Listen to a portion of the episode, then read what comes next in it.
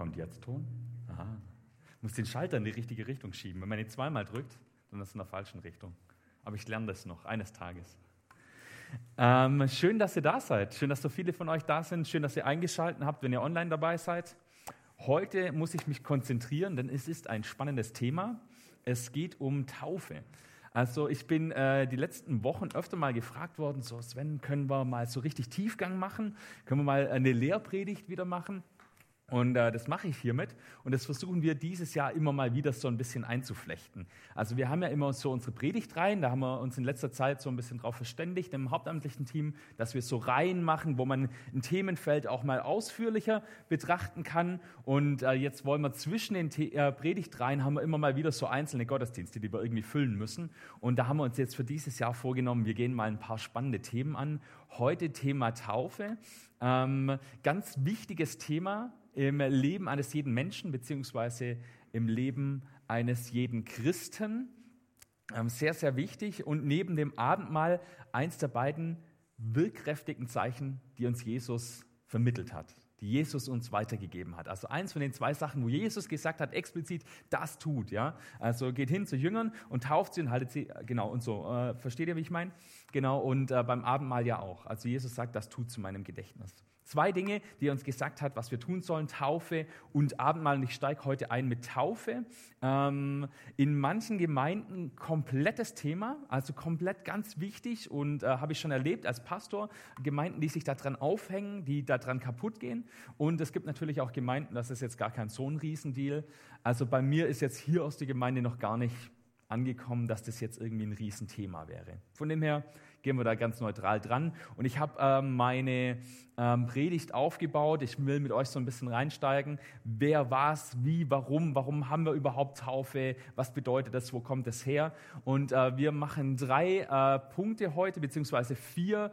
Ähm, erstens schauen wir uns mal das historische Umfeld der Taufe an. Wie gesagt, das wird eine Lehrpredigt heute.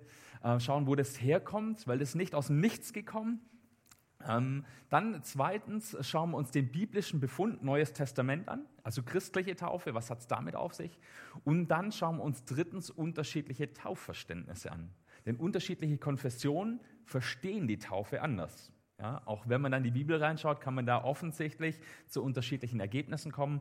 Und ganz am Ende, Punkt 4, versuche ich noch so eine kleine Positionierung, so eine kleine Positionsbestimmung. Äh, wo steht die evangelische Kirche und damit auch der Liebenzeller Gemeinschaftsverband? Ich steige ein. Erstens ähm, historischer Hintergrund. Und zwar das Erste, was uns begegnet, wenn wir in die Bibel reinschauen, äh, ist der jüdische äh, Hintergrund. Äh, da gab es Waschungen im Judentum. Ähm, die hatten eine große Bedeutung für das gottesdienstliche Leben. Der Gedanke ist, Gott ist heilig und wir sollen auch heilig sein. Wir sollen heilig leben und deswegen müssen wir uns reinigen, auch äußerlich, wenn wir in die Gegenwart Gottes treten.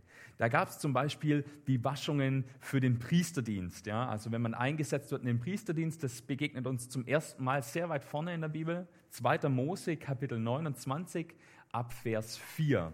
Und da sagt Gott zu Mose, Führe Aaron und seine Söhne dann vor den Eingang zum Offenbarungszelt und wasche sie dort mit Wasser. Ja, also wie das ausgesehen hat, ist vielleicht noch mal eine eigene Predigt wert, das wird mich auch mal interessieren. Aber Mose soll Aaron und seine äh, Söhne mit Wasser waschen. Dann lege Aaron die Priesterkleider an, das Priesterhemd und das Obergewand mit dem Ephod und der Brusttasche. Binde ihm den Gürtel um, der am Ephod befestigt ist Setze ihm den Kopfbund auf und befestige das heilige Stirnblatt daran. Dann gieß ihm das Salböl über den Kopf und weihe ihn. Also Aaron muss sich reinigen oder reinigen lassen von Mose, bevor er den Priesterdienst anfängt. Ähm, uns begegnen auch andere Waschungen. Es gab zum Beispiel die Waschung von Händen und Füßen. Ähm, ich zeige nicht alle Bibelstellen hier an der Leinwand. Wer das nachlesen will, das steht in 2. Mose Kapitel 30 ab Vers 17. Ähm, es gab die Waschung des Körpers, vor allem äh, bei Aussatz. Wenn jemand aussätzig war, dann musste er sich absondern von allen anderen im Haus oder von allen anderen in der Dorfgemeinschaft. Die Leute haben damals ganz anders gelebt als wir heute. Aus hygienischer Sicht machen wir das heute immer noch so. Bei Corona, ja, jemand hat Corona, der muss sich absondern, der muss in Quarantäne. Äh, damals aus kultischer Sicht. Ja? Also der war kultisch unrein und damit er die anderen nicht unrein macht, muss er raus aus der Lebensgemeinschaft, raus aus dem Dorf. Ja? Weil die Leute haben so eng gewohnt, die hätten sich häuslich nicht isolieren können. Ja? Die ganze Großfamilie hat in ein oder zwei, vielleicht drei Zimmern gelebt und dann die Nachbarn, die Häuser waren alle direkt Mauer an Mauer gebaut. Da ging das gar nicht, dass man sich im Dorf abgesondert hat. Und die Regel war, wenn jemand Aussatz hat außerhalb vom Dorf und der heilt aus, dann muss er zurückkommen, sich vom Priester begutachten lassen und sich dann waschen. Er begegnet uns übrigens auch im Neuen Testament bei Jesus, als er Aussätzige heilt und zu ihnen sagt, ähm, geht und macht die Waschungen und lasst euch vom Priester untersuchen. Ähm, das steht, äh, die Regelung steht übrigens in 3. Mose Kapitel 14, Vers 9. Ähm, uns begegnen weitere Waschungen in 3. Mose 15, in Versen 5 und 22, in 3. Mose 16, Vers 4. Ah, ich glaube, ich habe es hier sogar aufgeführt, genau. Interessant ist auch, ähm, dass auch Opfertiere gewaschen wurden. Also in diesem gottesdienstlichen Ritus wurden auch die Opfertiere, die geopfert wurden, gewaschen. Äh, das sehen wir in 2. Ähm, Mose 29, Vers 17 und 3. Mose 1, Vers 9. Und wir sehen an diesen ganzen Stellen, was für eine hohe Bedeutung ähm, diese Waschungen im Judentum hatten für das gottesdienstliche Leben. Ja? Also ihr müsst draußen an einem Desinfektionsspender vorbei, wenn ihr hier rein wollt. Das ist alles, was wir an Waschungen haben und das ist noch nicht mal kultisch. Jetzt stellt euch vor, ihr müsstet euch immer reinigen, immer waschen. Ja, also die meisten werden vielleicht morgens auch eine Dusche nehmen oder so, aber jetzt aus kultischer Sicht und wir hätten hier im Vorraum große Becken, wo wir uns nochmal reinigen. Ähm, also da sind wir eigentlich ganz gut weggekommen. Im Neuen Testament, Johannes 2, Vers 6, ähm, begegnet uns das übrigens auch wieder, die Geschichte mit den Waschungen. Also das war jetzt nicht nur irgendwann ganz früher ähm, bei Jesus. Da steht ähm, in dieser Stelle Hochzeit zu Kanaan, eines der ersten Wunder, die Jesus vollbracht hat. Und in dieser äh, Übersetzung steht sogar explizit, in der Nähe standen sechs Wasserkrüge aus Stein, wie sie von den Juden für zeremonielle Waschungen benötigt wurden. Jeder von ihnen fasste etwa 100 Liter. Also jeder, der rechnen kann, kann sich jetzt ausrechnen, wie viel Liter Wein Jesus da gemacht hat, also wie viel Wasser er in Wein verwandelt hat. 600 Liter, da kommst du ein Stück weit auf so einer Feier. Ähm, und dann war es ja auch noch richtig guter Wein. Die Bedeutung ähm, für den religiösen und kultischen Bereich ist folgendermaßen. Die Waschung symbolisiert eine Reinigung und Bereitstellung für Gott, der selber absolut heilig, absolut rein ist und sie ist notwendig aufgrund des Bewusstseins der eigenen Unreinheit.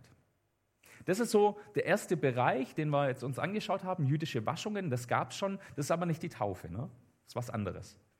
Ähm, es gibt im Kontext des Neuen Testaments oder dann im Alten Testament dann etwas später äh, den Gedanken der Proselytentaufe. Was ist jetzt das? Ähm, es ist die Aufnahme oder der Übertritt eines Nichtjuden zum jüdischen Glauben. Wenn jemand, der nicht Jude war, nicht im jüdischen Volk geboren wurde und durch Geburt zum jüdischen Volk gehört hat, ähm, gläubig geworden ist, dann konnte er übertreten. Und es gab vier Bedingungen für den Übertritt. Erstens die Annahme der Tora, also die Unterweisung war damals elementar. Zweitens, sie mussten sich beschneiden lassen. Drittens, sie mussten ein Tauchbad nehmen, die sogenannte Proselytentaufe. Und viertens, solange der Tempel noch äh, stand, mussten sie ein Opfer darbringen im Tempel. Ähm, Beispiele für Proselyten begegnen uns im Neuen Testament relativ häufig, also vor allem in der Apostelgeschichte. Scheint keine Sache gewesen zu sein, die es nur ganz, ganz selten gab. Wir lesen davon in Apostelgeschichte 2, Vers 10, 6, Vers 5, 13, Vers 43. Das sind die Stellen, die ich gefunden habe. Drei Stellen, okay. In Hebräer äh, 6, in den Versen 1 und 2, spricht Paulus auch äh, von diesen Waschungen. Und er sagt, deshalb wollen wir jetzt die Lektionen vom Anfang unseres Lebens mit Christus hinter uns lassen und im Glauben erwachsen werden. Ja, er fordert die Leute aus, ihr habt auf, ihr habt jetzt die Basis des Glaubens schon begriffen, wir haben euch die wichtigsten Sachen schon beigebracht. Jetzt ähm, schaut mal, dass ihr erwachsen werdet im Glauben. Und das ist übrigens, äh, jetzt mache ich hier ganz kurz ein Fass auf, aber ich mache es auch gleich wieder zu, äh, was das ich euch mitgeben will an dieser Stelle, also wozu ich euch ermutigen will. Wenn ihr schon mit Jesus unterwegs seid, wenn ihr schon mit Jesus die Grundlagen irgendwie habt und wisst, wo ihr steht im Glauben, dann ist es immer auch sinnvoll zu überlegen, wo geht es denn weiter? Was, was möchte Jesus in meinem Leben jetzt? Nicht nur zurücklehnen und sagen, ja gut, äh, ich habe ja damals Konformantenunterricht bekommen, ähm, sondern weiter am Glauben arbeiten, weiter dranbleiben. Und es ist so, ähm, wenn ihr hierher kommt in die Gemeinschaft, wenn ihr euch das online anschaut, dann predige ich hier eine halbe Stunde. Gut, sind wir ehrlich, manchmal sind es auch 40 Minuten, aber 40 Minuten in der Woche sind nicht viel Input. Wenn ich eine neue Fähigkeit erlernen möchte, wenn ich richtig gut sein möchte im Trompete spielen und im Posaunenchor gehe, dann reichen 40 Minuten Probe nicht. Da muss ich zu Hause nochmal hinsitzen und nochmal proben, dann muss ich nochmal üben. Wenn ich richtig gut sein will und einen Marathon laufen will, dann reichen 40 Minuten Training die Woche wahrscheinlich nicht.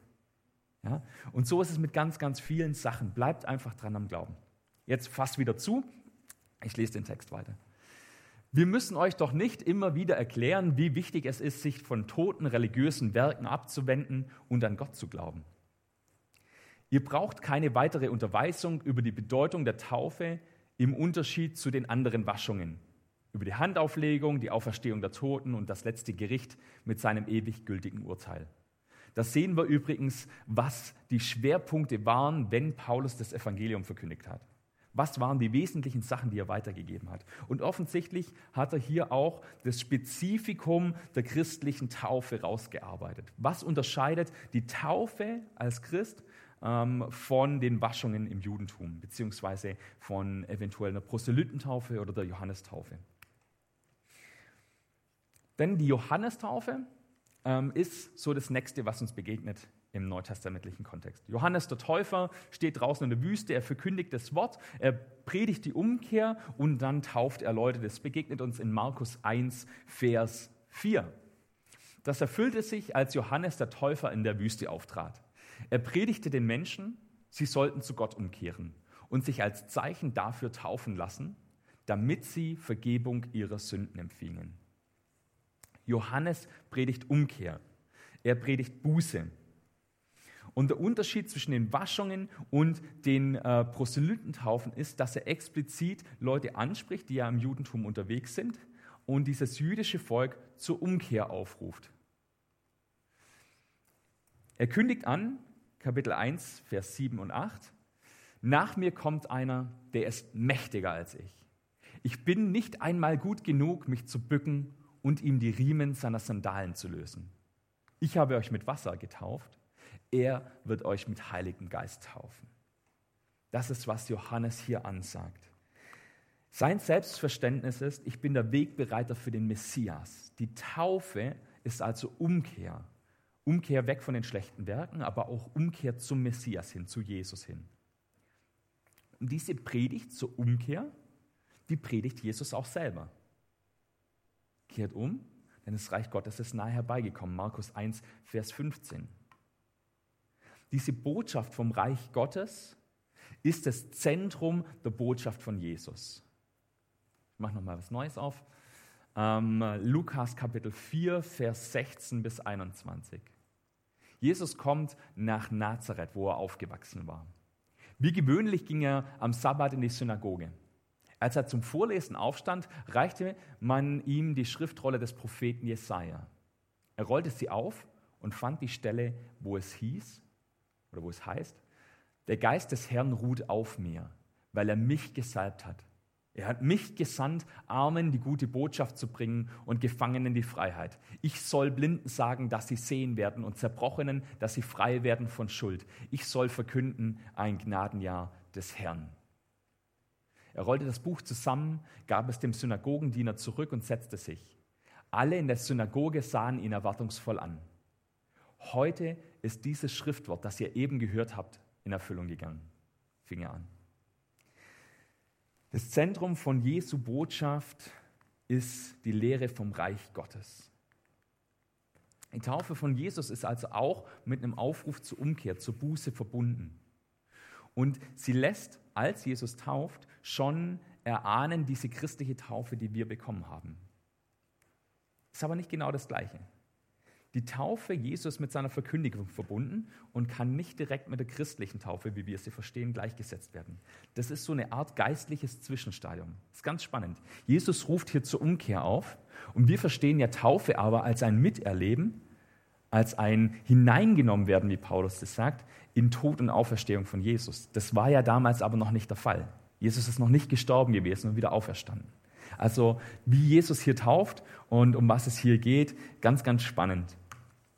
Wir können auf jeden Fall für uns jetzt hier, wenn wir uns mit Taufe auseinandersetzen, unterscheiden zwischen den jüdischen Waschungen, hatten wir als erstes, kultische Waschungen, Proselytentaufe, Übertritt zum Judentum und Johannestaufe, Aufruf zur Umkehr und Taufen ähm, auf Jesus hin.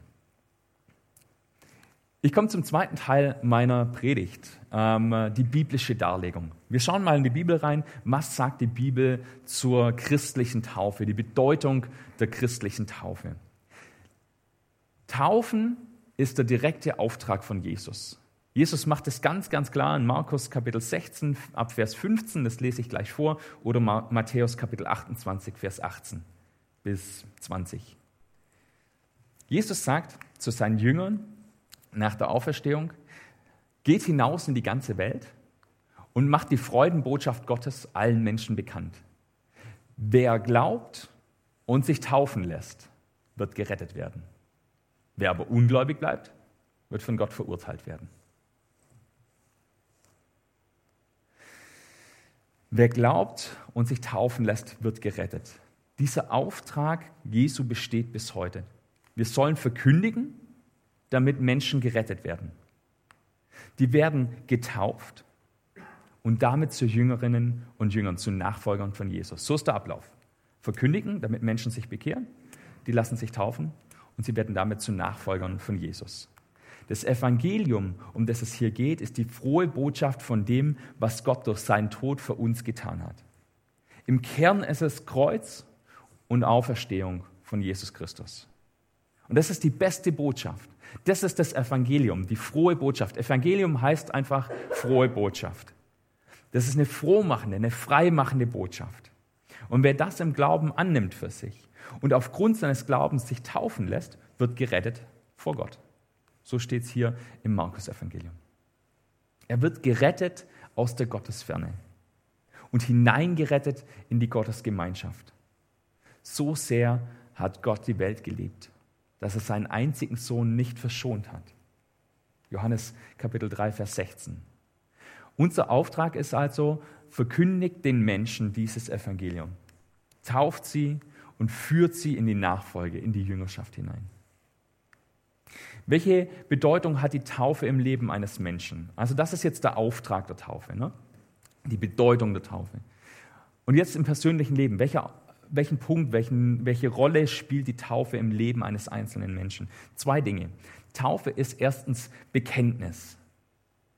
Wir bekennen in der Taufe den vollzogenen Herrschaftswechsel. Es ist ein Bekenntnis zu Jesus als Erlöser und Herr. Es ist ein Bekenntnis, auf ihn vertraue ich. Und das ist in sich schon mächtig, dieses äußerliche Bekenntnis.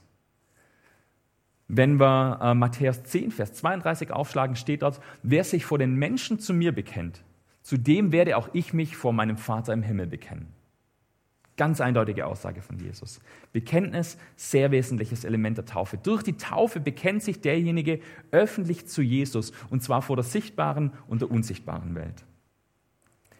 Der zweite Punkt, Verwirklichung des Evangeliums in unserem Leben. So habe ich das jetzt mal genannt. Es ist eine Verwirklichung des Evangeliums in unserem Leben. Was meine ich damit? Dazu schlagen wir Römer 6 ab Vers 3 auf. Und da sagt Paulus, oder wisst ihr nicht, dass alle von uns, die auf Jesus Christus getauft wurden, in seinen Tod eingetaucht worden sind? Durch das Eintauchen in den Tod sind wir also mit Christus zusammen begraben worden damit so wie Christus durch die herrliche Macht des Vaters von den Toten auferweckt wurde, wir nun ebenfalls in dieser neuen Wirklichkeit leben. Es passiert also was bei der Taufe. Es ist nicht nur ein Bekenntnis und ein äußeres Zeichen, sondern es passiert auch was. Jeder Schritt in der Taufe zeigt die neue Realität auf, in der der Gläubige jetzt steht. Vergangenheit, Gegenwart und Zukunft. Es ist also mehr als nur ein äußeres Zeichen. Man könnte sagen, es ist ein wirkkräftiges Zeichen. Also es ist ein, eine schöne Formulierung, die sich Theologen hier ausgedacht haben. Es ist ein wirkkräftiges Zeichen. Das heißt, es passiert hier tatsächlich auch was in der geistlichen Welt. Wir sind durch den Glauben mit Jesus gekreuzigt, mit ihm begraben und mit ihm auch wieder auferstanden. In der Taufe empfangen wir das, was wir durch die Taufe bezeugen. Ja, das ist so ein bisschen ein Zirkelschluss. In der Taufe bekommen wir das, was wir durch die Taufe bezeugen. Und dieses mit Jesus sterben und begraben werden und auch wieder auferstehen, ist die Grundlage unseres Glaubens. Das ist die Grundlage unseres Glaubens, dass wir das glauben, dass Jesus Christus als der Sohn Gottes gestorben ist und begraben wurde und wieder auferstanden ist und dass wir das von ihm bekommen können, dass das in unserem Leben wahr werden kann, ist die Grundlage unseres Glaubens. Und es ist wichtig, dass wir in dieser Dimension leben. Dass wir wissen, ich bin mit Christus gekreuzigt. Mein altes Leben, Sünde, Tod, Teufel, alles, was da ist in meinem alten Leben, haben keinen Herrschaftsanspruch mehr über mich. Da können immer noch Dinge sein in der Vergangenheit, die können uns auch noch beeinflussen, aber sie haben keinen Herrschaftsanspruch mehr über uns. Ich bin mit Jesus Christus begraben. Daher haben alte Strukturen und Prägungen keinen Herrschaftsanspruch mehr über mein Leben. Und drittens, ich bin mit Jesus Christus auferstanden, um in Neuheit des Lebens zu leben, in der Neuheit des Lebens. Das heißt, in der Kraft der Auferstehung von Jesus, in der Kraft des Heiligen Geistes darf ich mein Leben führen in der Gemeinschaft mit dem Vater. Und gleichzeitig lebe ich nun in der Hoffnung, dass die Auferstehung aus den Toten tatsächlich stattfinden wird. Ich weiß, ich werde in der Ewigkeit bei Gott sein. Das ist der Zukunftsdarstellung. Und das ist dann, wo die Taufe auch äh, ein Zuspruch in der Anfechtung wird wo Taufe nicht nur für sich steht, sondern ich weiß, ich habe das Heil in Jesus. Und das ist unabhängig von meinen äußeren Umständen, von dem, wie es mir gerade geht, von dem, was mich gerade beschäftigt, von dem, was vielleicht am Schlechten in meinem Leben ist. Ich habe das erhalten in der Taufe. Ich habe mich durch die Taufe zu Jesus Christus bekannt.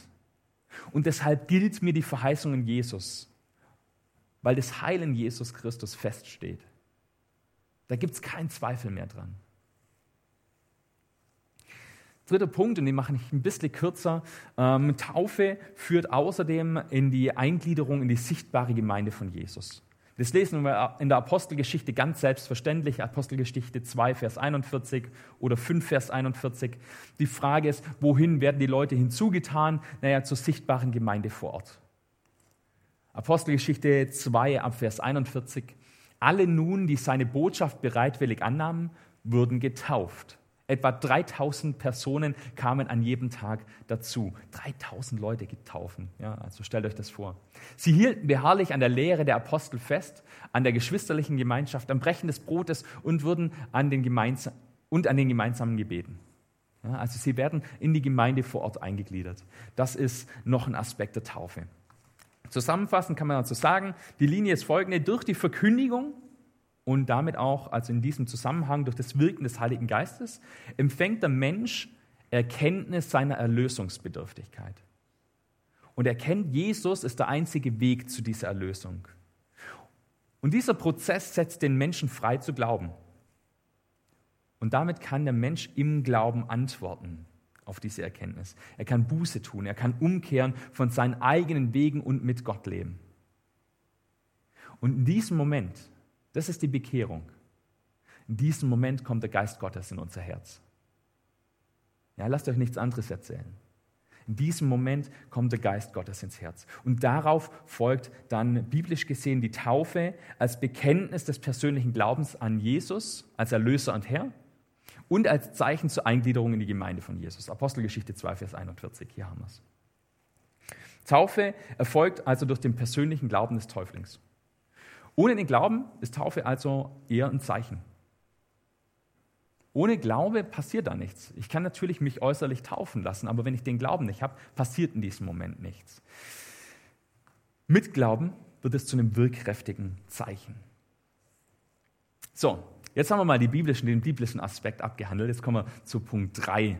Unterschiedliche Taufverständnisse. Jetzt wird es ja in der evangelischen Kirche unterschiedlich gehandhabt. Und da schauen wir uns jetzt an. Drei Taufverständnisse. Ich kann auch nicht jedes Taufverständnis hier raussuchen. Ähm, ich fange mit dem katholischen an, dann gehe ich zum lutherischen Taufverständnis, dann zum reformierten noch ganz kurz und dann versuche ich ein bisschen eine Positionsbestimmung. Wie versteht man das dort? Erstens, römisch-katholisches äh, Taufverständnis ist ein sakramentales Taufverständnis. Die Taufe ist ein Sakrament. Durch die Taufe im katholischen Verständnis, durch die Taufe wird die Rechtfertigung verliehen. Ja? Der Täufling, Kind oder Erwachsener, wird frei von der sogenannten Erbsünde. Das ist die Vorstellung. Wir alle sind behaftet mit der Erbsünde. Dass wir uns taufen, ist die Erbsünde weg. Die ist dann weggewaschen. Da passiert also was. Ähm, genau, ähm, so ist die Vorstellung. Und was im Menschen bleibt, ist der Hang zu sündigen. Der Hang, auch Böses zu tun. Die Erbsünde ist weg, aber wir sündigen ja immer noch. Also das ist quasi die katholische Vorstellung. Und ähm, die Vorstellung ist dann weiter, so, durch sogenannte Todsünden zum Beispiel kann der Mensch sein, seine Taufgnade wieder verlieren. Also so weit geht es bei den Katholiken und das kann dann wieder nur durch das Bußsakrament wieder erlangt werden. Äh, diese, ähm, diese äh, Taufgnade kann dann wieder hergestellt werden. Buße wird eventuell oder wird bei uns wahrscheinlich später im Jahr nochmal ein Thema sein. Also da wird man dieses Thema Buße nochmal aufgreifen. Aber das katholische Verständnis, die Erbsünde ist weg ich kann wieder sündigen, bei ähm, Todsünden kann ich das Heil auch wieder verlieren, aber dann kann ich natürlich das Sakrament der Buße in Anspruch nehmen und dann wird es wiederhergestellt. So ist die Vorstellung in etwa. Die Taufe ist also heilsnotwendig. Ohne Taufe kein Heil. Im katholischen Verständnis. Gell? Immer aufpassen, wo wir gerade sind. Katholisches Verständnis. Ich habe euch hier mal ein Zitat an die Leinwand geworfen. Ähm, in ihrem Katechismus schreibt die katholische Kirche, die heilige Taufe ist die Grundlage des ganzen christlichen Lebens, das Eingangstor zum Leben im Geiste und zu den anderen Sakramenten. Durch die Taufe werden wir von der Sünde befreit und als Söhne Gottes wiedergeboren. Wir werden Glieder Christi in die Kirche eingeführt und an ihrer Sendung beteiligt. Die Taufe ist das Sakrament der Wiedergeburt durch das Wasser im Wort. Ja. Also warum einfach, wenn es auch kompliziert geht in der Formulierung? Ähm, gemäß der römisch-katholischen Kirche also ist es so, durch die Taufe wird das Heil vermittelt und deswegen ist die Taufe heilsnotwendig. Keine Rettung ohne Taufe. Interessant ist, dass an dieser Stelle nichts vom persönlichen Glauben erwähnt wird. Ja, also vom persönlichen Glauben lesen wir hier nichts. Die Taufe wirkt also im katholischen Verständnis in sich und vermittelt das Heil.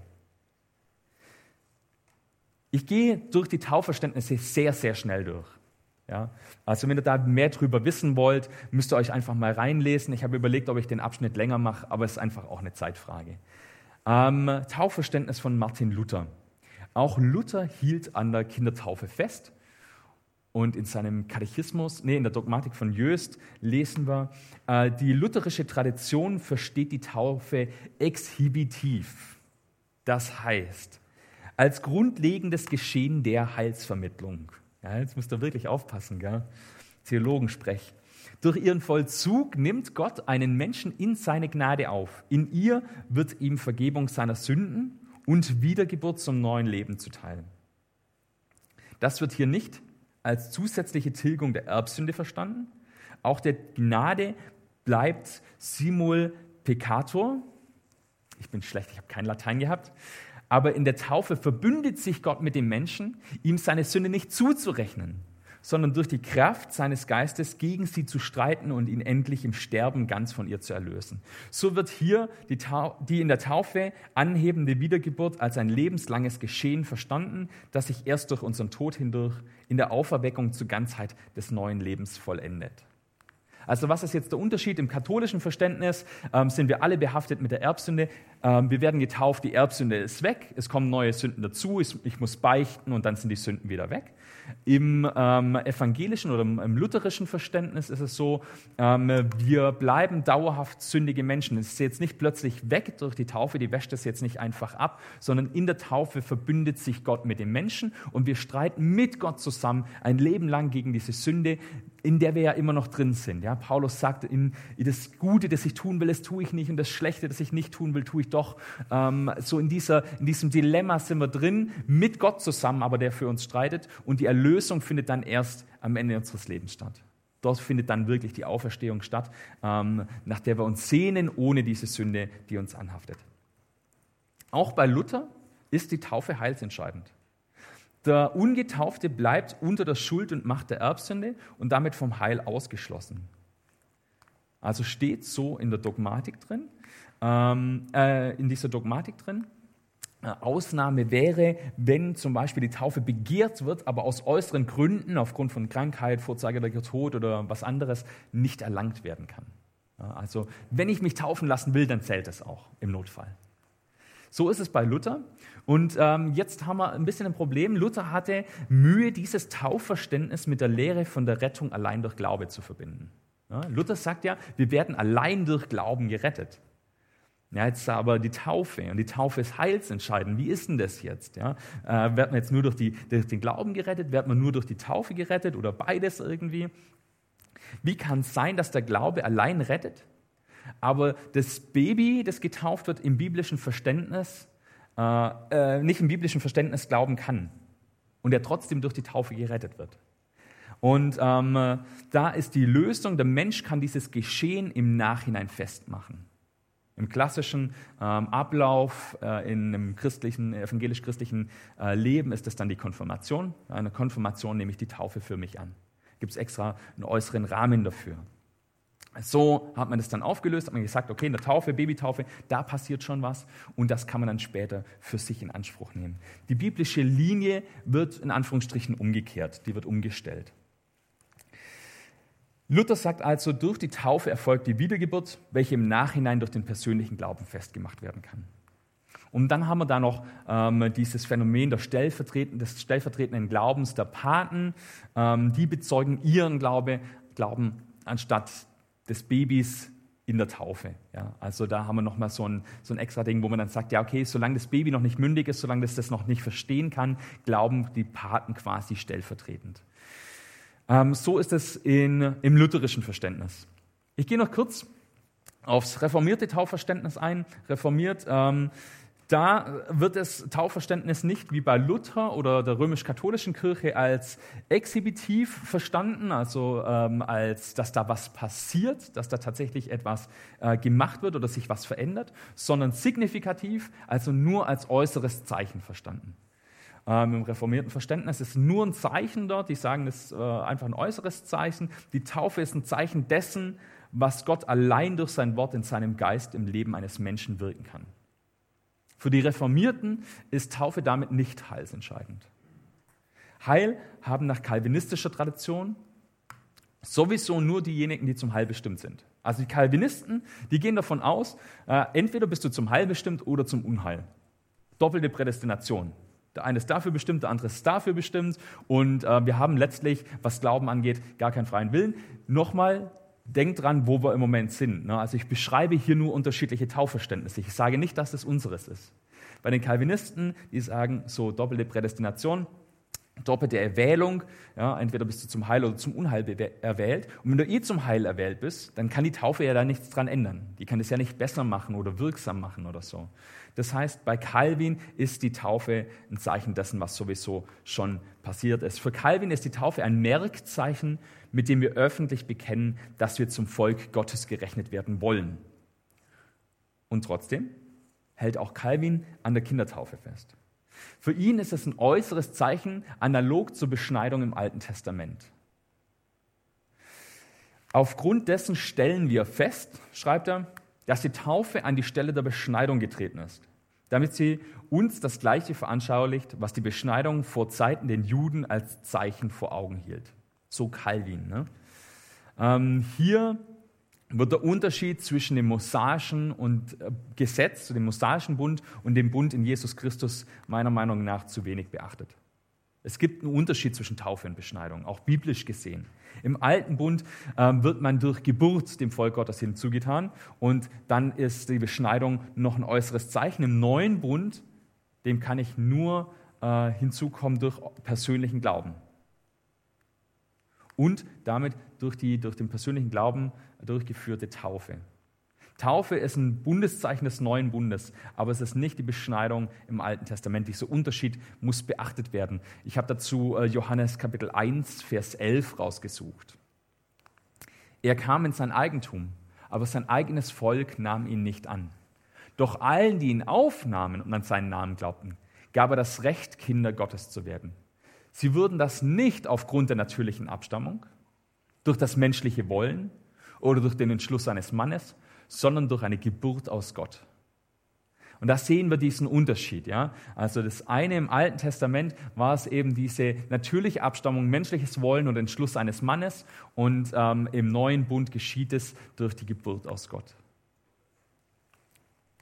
Und da befinde ich mich eigentlich schon mitten in, äh, im letzten Teil meiner Predigt. Äh, Position, persönliche Position oder Position äh, unserer, ähm, ähm, unseres Gemeinschaftsverbands auch. Ähm, wichtig ist festzuhalten, Glaube und Taufe bilden eine Einheit. Taufe macht erst Sinn oder kommt erst dann zur Vollendung, wenn sie verstanden wird und für sich angenommen wird. In diesem Sinn wirkt dann die Taufe das, was sie darstellt. Die Taufe ist beides. Sie ist exhibitiv, da passiert etwas, und sie ist signifikativ zugleich. Haben wir vorher in Römer 6 in Einheit 2 äh, behandelt. Ohne persönlichen Taufen, äh, Glauben ist die Taufe nur ein Zeichen ohne Wirkung. Es wird manchmal missverstanden in unserer Kultur. Ja, Hauptsache irgendwie taufen lassen, das wird schon irgendwas bringen. Das bringt alleine nichts. Alleine ist es nur ein Zeichen, nur signifikativ. Alleine bringt die Taufe gar nichts. Erst mit dem ähm, Glauben verbunden ähm, bringt die Taufe was. Also aufgrund des persönlichen Glaubens, welcher der Taufe vorangeht im biblischen Ablauf oder nachfolgt, ja, also mit der Taufe verbunden wird, ist die Taufe ein wirkkräftiges Zeichen. Taufe führt zur konkreten Gliedschaft am Leib Christi und die Linie muss folgendermaßen ge äh, geführt werden oder gezogen werden. Das Evangelium wird verkündigt, bezeugt, Menschen hören der Heilige Geist erweckt Menschen zum Glauben durch die Verkündigung. Der Mensch ist bereit zur Antwort im Glauben. Er kehrt um von seinen Wegen und hin zu Gott. Und dann lässt er sich taufen zum Bekenntnis oder nimmt seine Taufe, die er als Kind erhalten hat, an. Und dann wird er dadurch der Gemeinde sichtbar und lokal hinzugetan.